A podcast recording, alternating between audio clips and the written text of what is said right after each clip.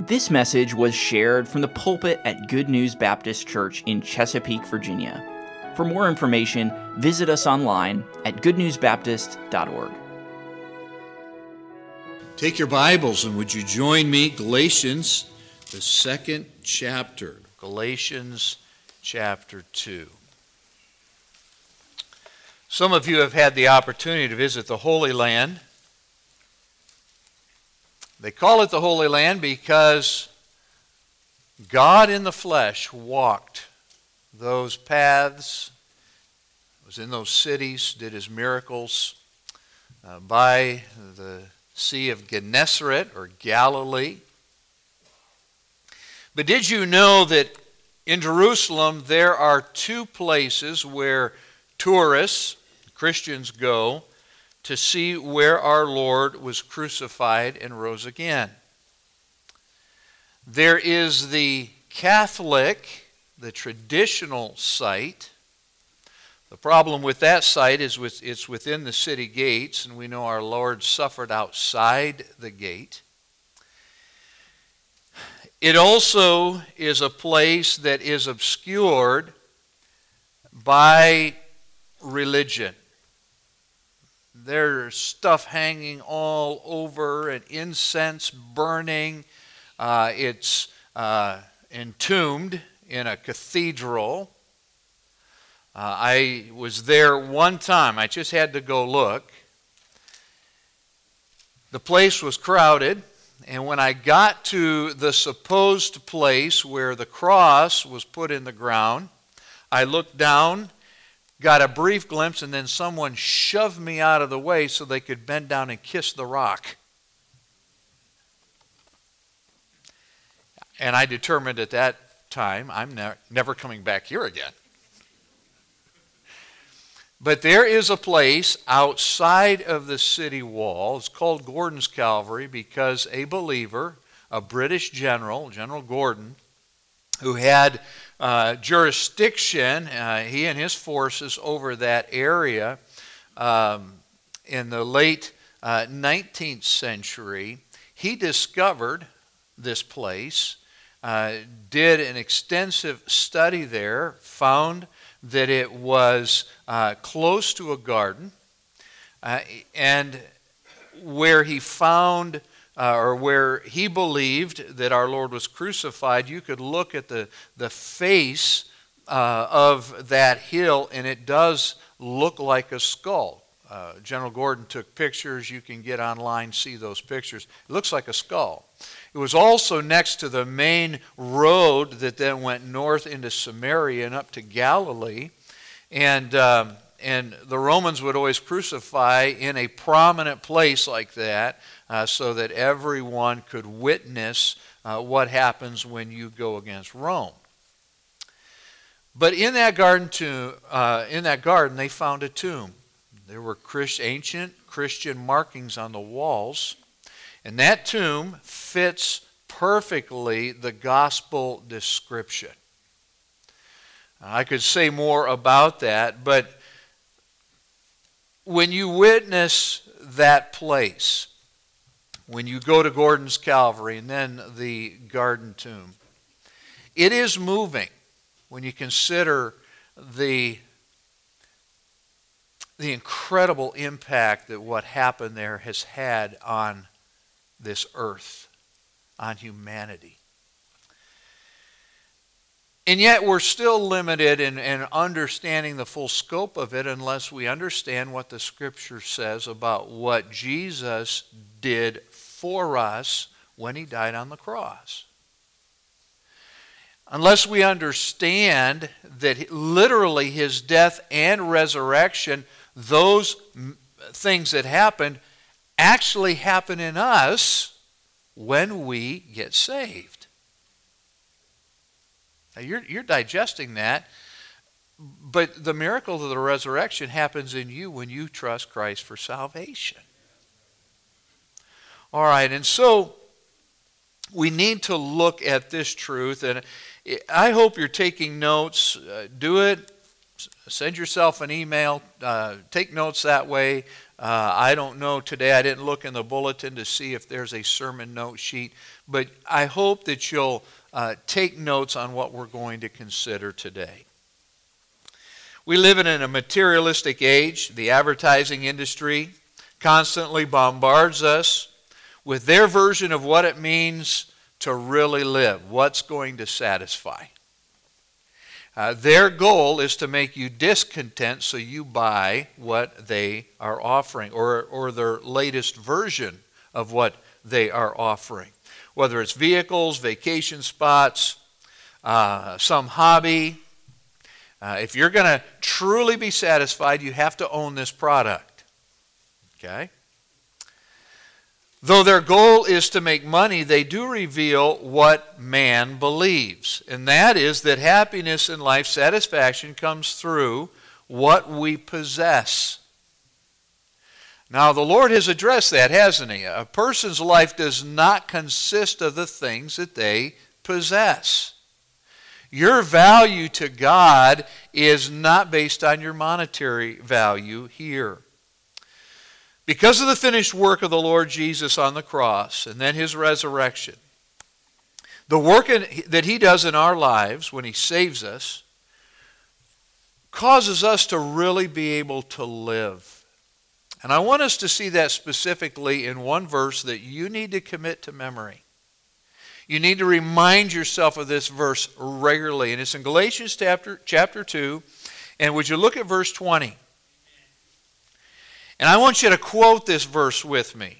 All right, as we read it, let's just say it together. Are you ready? Galatians 2 and verse 20. I am crucified with Christ, nevertheless I live. Yet not I, but Christ liveth in me. And the life which I now live in the flesh, I live by the faith of the Son of God, who loved me and gave himself for me. Now Galatians 2:20 points to two events in our Savior's life that are the basis for two changes that happen in your life. Let me say that again. Two events in our Savior's life are the basis for two changes that happen in your life as a believer that allow you to really be able to live. And it's found in the truths that we just read and quoted together in Galatians 2:20. Now, what two events in our Lord's life brings the necessary change so that I can really experience the fullness of the life that God has given to me? The abundant life that Jesus promised. Well, here are the two events.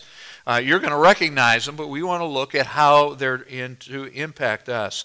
First, Jesus' death and resurrection allows me to really live. Those are the two events his death and resurrection.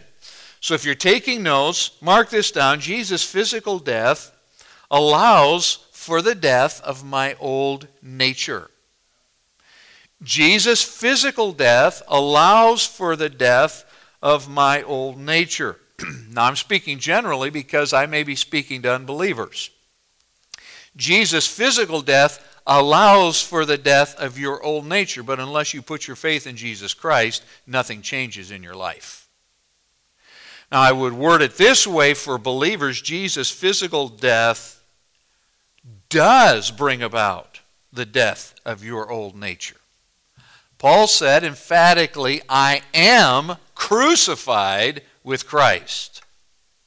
Crucifixion meant certain death. And it's important we note that. So I am crucified with Christ reminds us of the reality of our Lord's crucifixion. He literally suffered, bled, and what? And he died. He died. Multiple witnesses attested to it. So when religious non believers say, well, he really didn't die, he just fainted, he went into a coma state and then woke up in the, in the tomb. All right, they are denying what happened, they're denying what the Bible says happened, and they're denying one of the key aspects of salvation for you and for me. So when I am saved, I experience a real death. Now, I'm looking at living people. But if you're saved, there was a part of you that died when you trusted Christ. And by the way, that's a great blessing. A part of you died. It was the death of your old nature. Now, this is what Paul refers to in Romans 6 in verse 6. Knowing this, that our old man is crucified with him, that the body of sin might be destroyed. Getting the picture? Death, destruction, old nature, old man put to death, that henceforth we should not serve sin. Question How many sins does a dead man commit?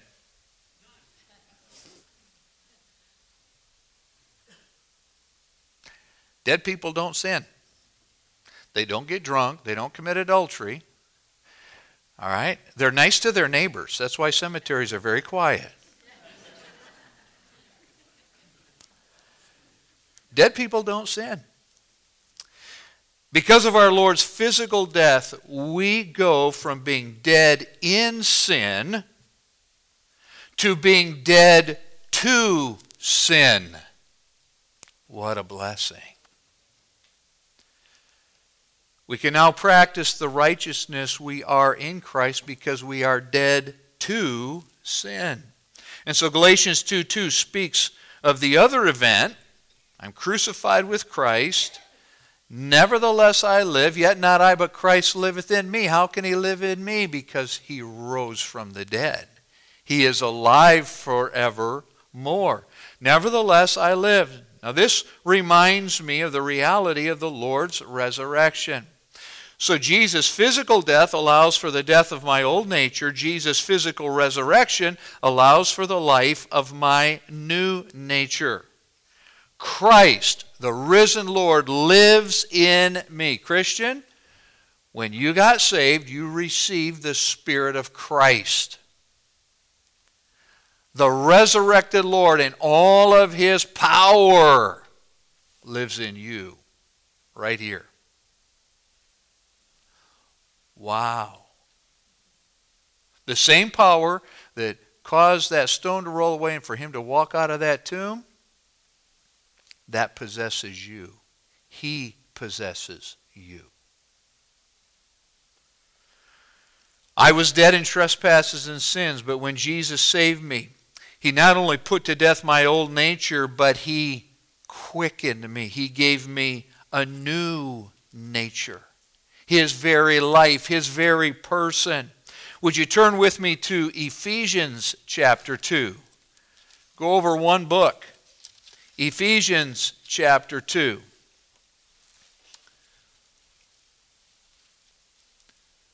Paul is talking about this very thing, writing to the Ephesian church. Verse 1 And you hath he quickened who were dead in trespasses and sins now, if you're reading the King James, hope you are, but in verse 1, hath he quickened is what? What do you see? It's italicized. You mean that it was added? Yeah, translators added it. How do we know that that's legitimate, though? Well, go down to verse 5. Even when we were dead in sins, hath quickened us together so they added it earlier in the context to help our understanding. And you hath he quickened who were dead in trespasses and sins. So before I got saved, I was a walking dead man. I had physical life, but spiritually I was dead as dead can be. And by the way, I proved it. I could claim to be whatever, but I had no power over sin. None. Verse 5 Even when we were dead in sins, hath quickened us together with Christ. So I received new life. I was brought to life by Christ. And I like verse 5 how it ends there. How'd that happen? By grace you're saved. It's not me working, it's not me making something happen. It's by grace through faith in Christ.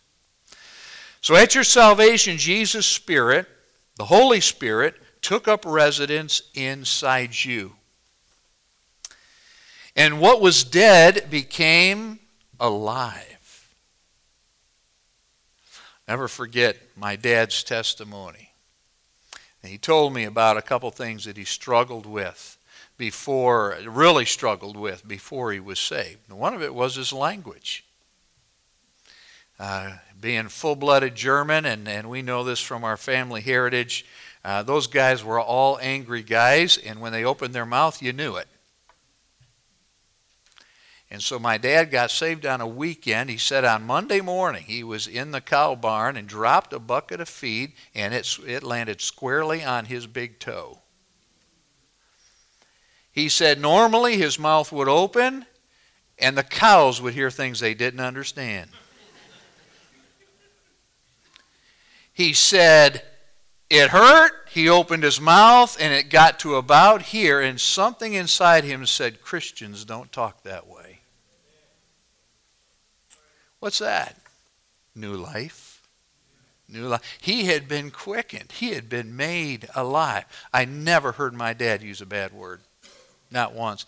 In fact, I look back, there were times that I saw righteous anger, but I never saw him lose it.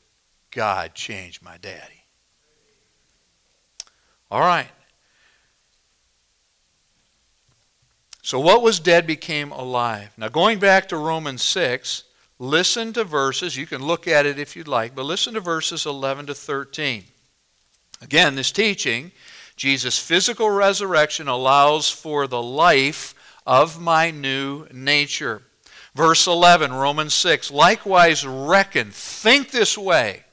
Consider it to be so, because it is. Reckon ye also yourselves to be dead indeed unto sin, but alive unto God through Jesus Christ our Lord.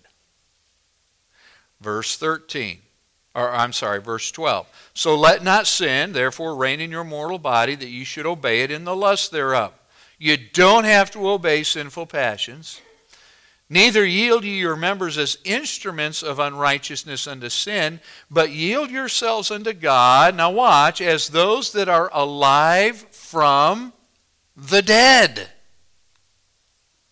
and your members as instruments of righteousness unto God.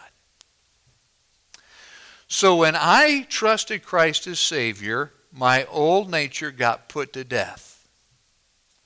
Now, some folks feel that differently than others. I don't remember a lot about that. Some who I've heard many adults say they got saved later in life, and when they got saved, it was like a hundred pound weight got lifted off their shoulders. In Pilgrim's Progress, John Bunyan refers to that. He talks about that. What is that? Well, I think part of that is they're sensing, experiencing, and it does, if you haven't didn't ex- experience this, it still happened in you. So don't misunderstand. But it's like I, I just felt freedom. It, it, it's like the slave master got put to death because it did your old nature. But what also happened is Jesus moved in. It all happened at the very moment you trust Christ. He moves in, and now you have resurrection life. You have a new nature. It's His nature living in you. This happens to you, young people. It happens to adults. You can be a grandparent who's not been saved. You've tried to convince everybody you're saved. You're not saved.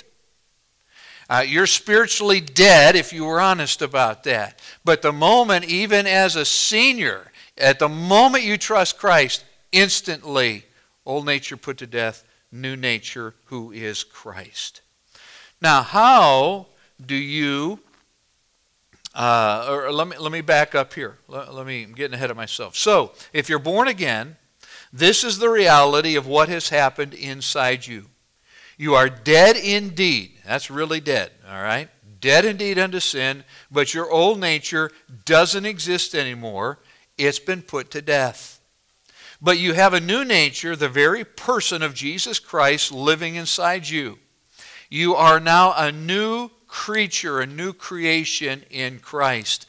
2 Corinthians 5:17. And that's the passage. Old things are passing away, all things are becoming new. Now, now no doubt some are thinking. In years I thought this. In fact, I thought it to the point where I even doubted my salvation. If this is true, why do I still want to sin? If this is true, why do I still yield to temptation? Okay? I know I'm saved, but why do I sin? Why do stubborn sin habits continue to dominate my life even as a Christian? Well, Galatians 2:20 answers these two important questions. I'm sorry, answers this important question as well. Look back at the verse now. Let's let's turn back there. And in your Bible, you may even want to underline two words.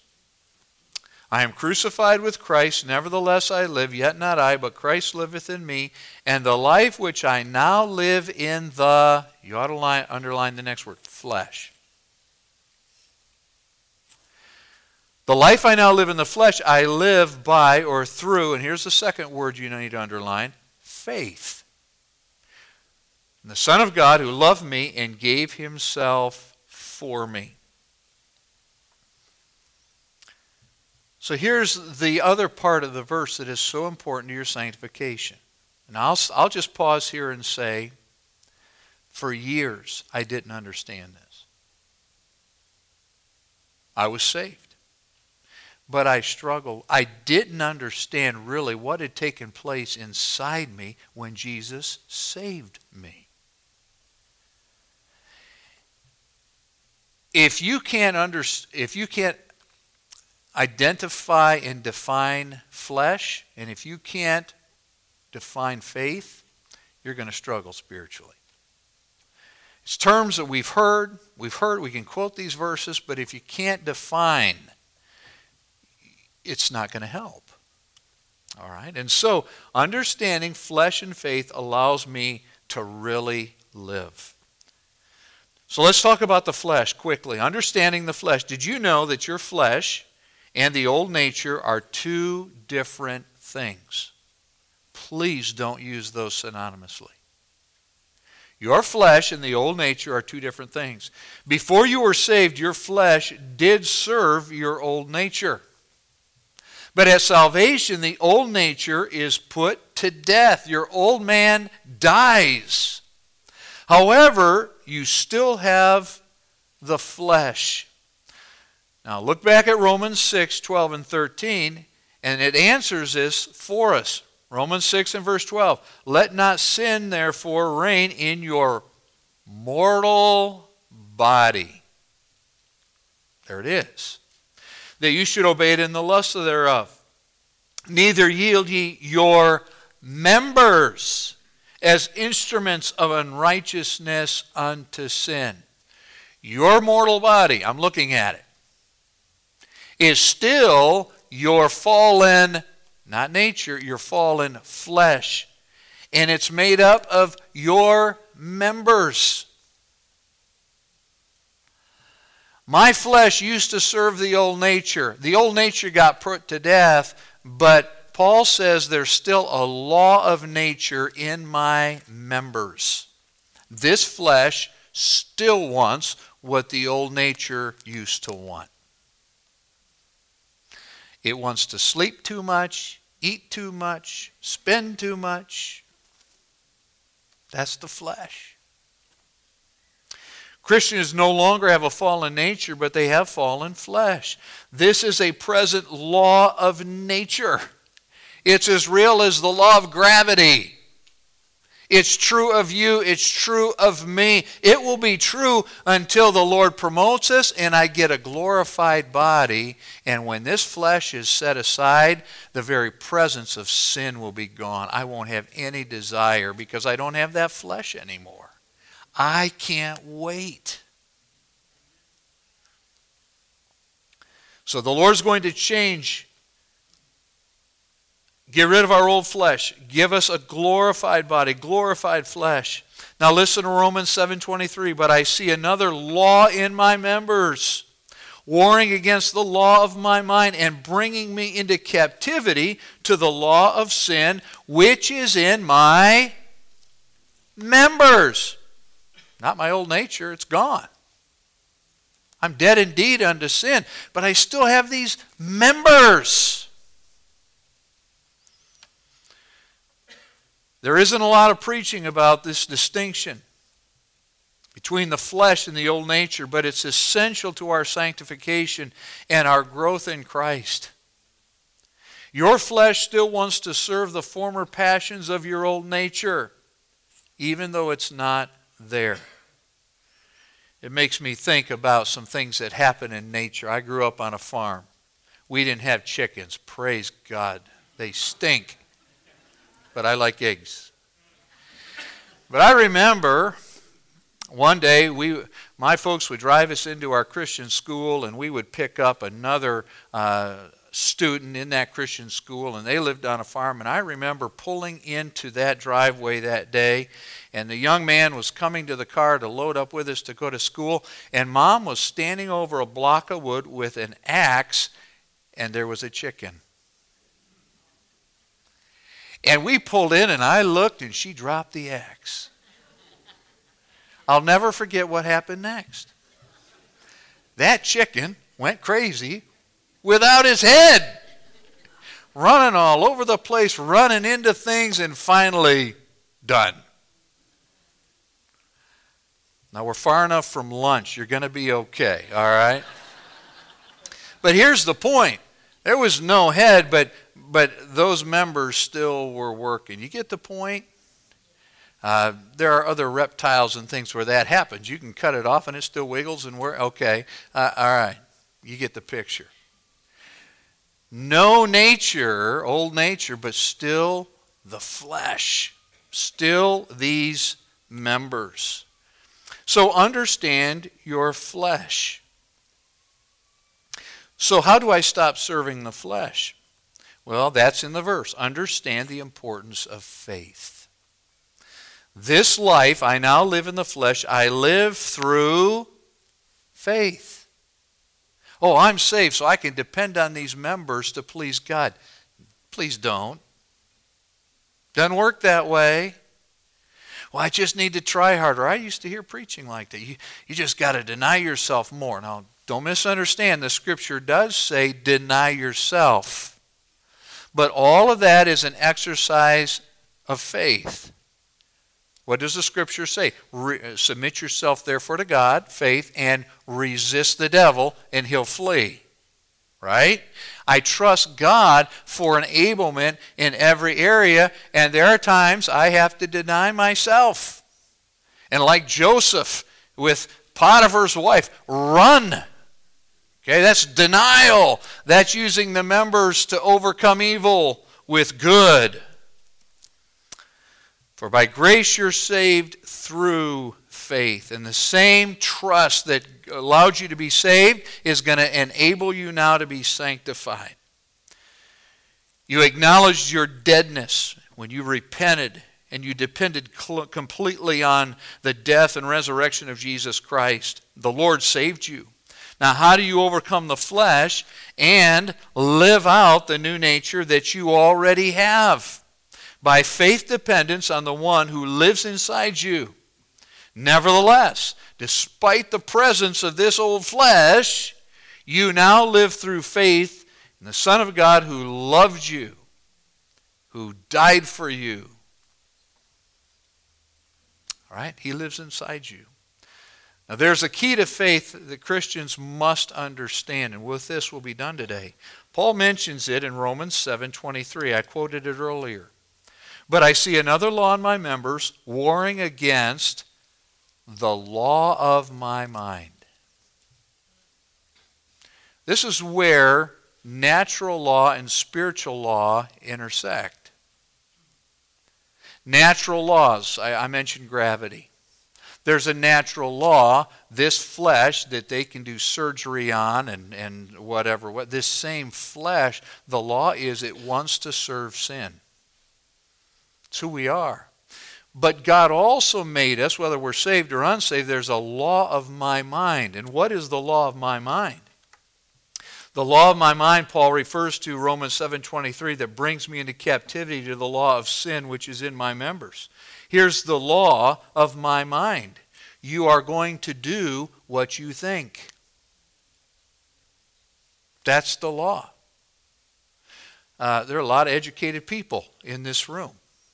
How can you do what you do? Law of your mind.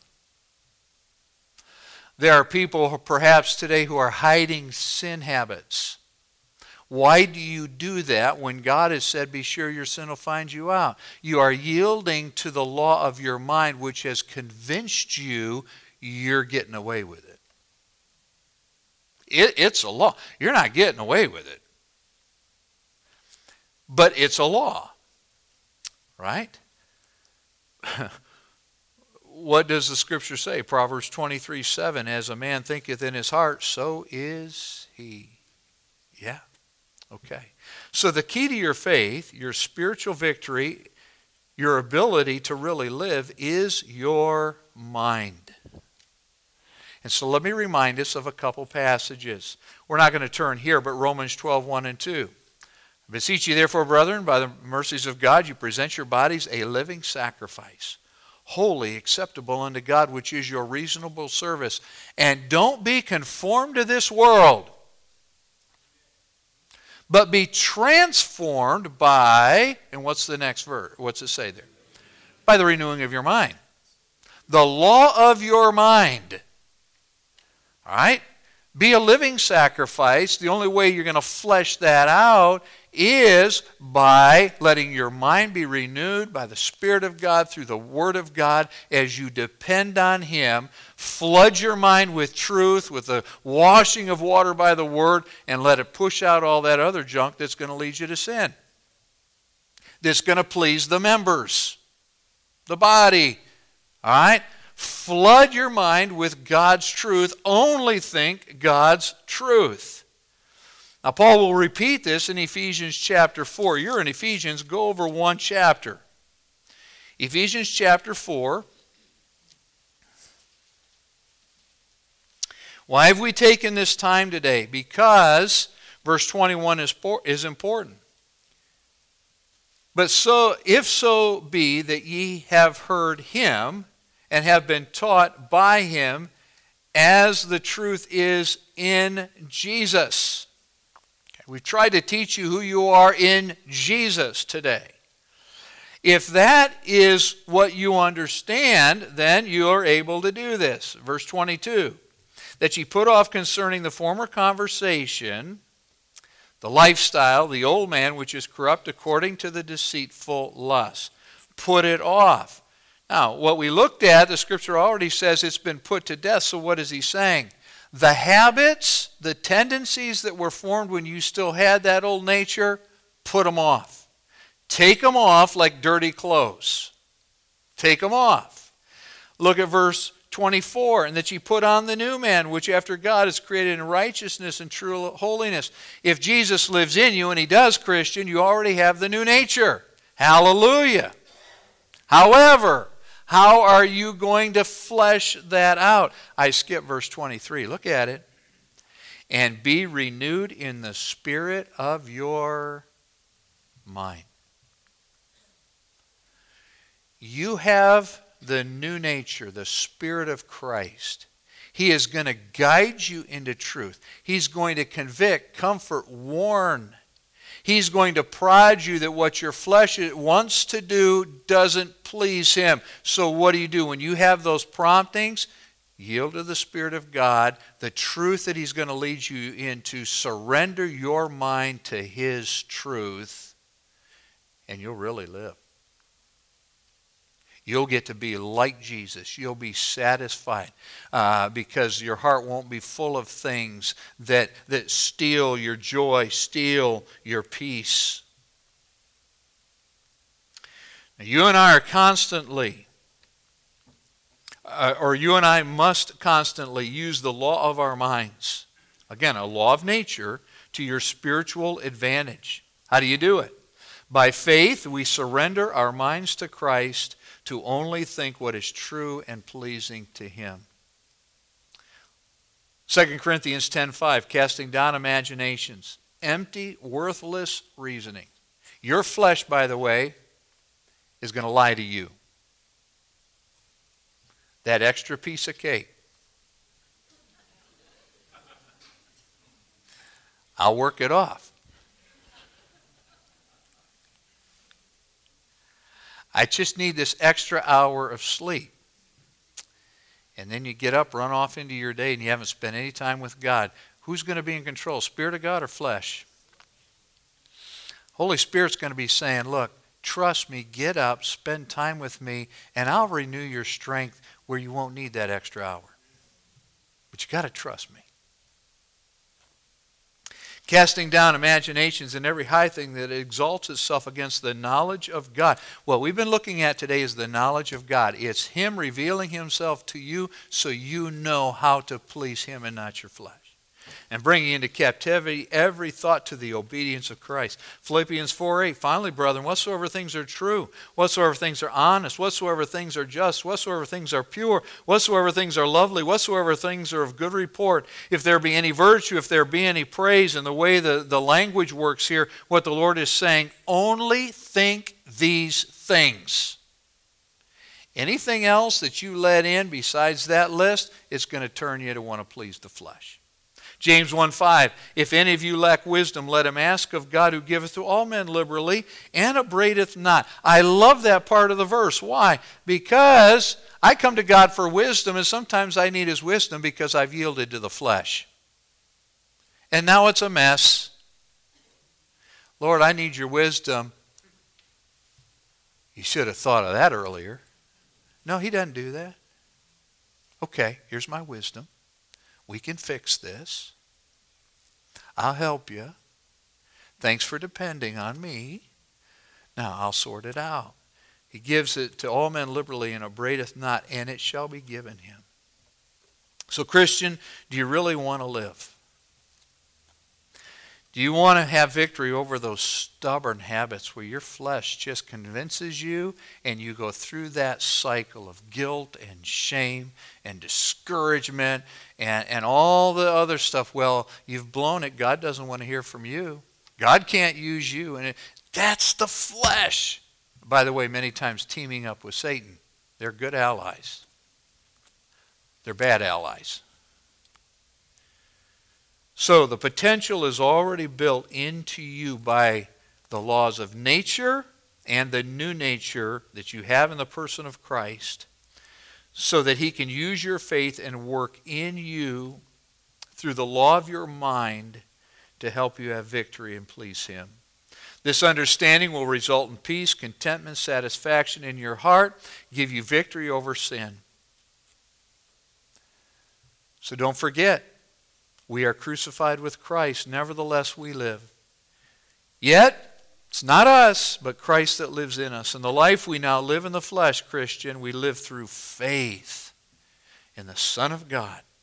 By the way, remember, without faith, it's impossible to do what? Please God. See the connections? We live through faith in the Son of God who loved us and gave himself for us. Father, thank you for your word. Thank you for the practicality of these truths, for using the Apostle Paul. The passages we've looked at today, these are things that Paul understood by the Spirit, and you've graciously given them to us by your Spirit, so that through faith in the indwelling Spirit, we can have righteous lives and satisfied lives and really live. So, Lord, would you help these truths to stick in our minds and in our hearts? And Lord, would you cause Good News Baptist Church to be a church where there is genuine growth, where there is progressive sanctification happening? Because we understand, Lord, if I can use these words, the mechanics of what you've shown us today. It's built in us as new creations in Jesus Christ. Thank you, Holy Spirit, for your ministry. Thank you for what faith does as we yield our minds to you. Now help us not to be just hearers, but doers of the word. Thank you for listening. If you have questions about your relationship with God, or you would like to know more about the ministry of Good News Baptist Church, you can visit us online at goodnewsbaptist.org or call us at 757 488 3241. We trust your heart was challenged as you listened, and we want to encourage you to share this message with others. May the truth of God's Word be your guide as you strive to follow Christ and make Him known to others.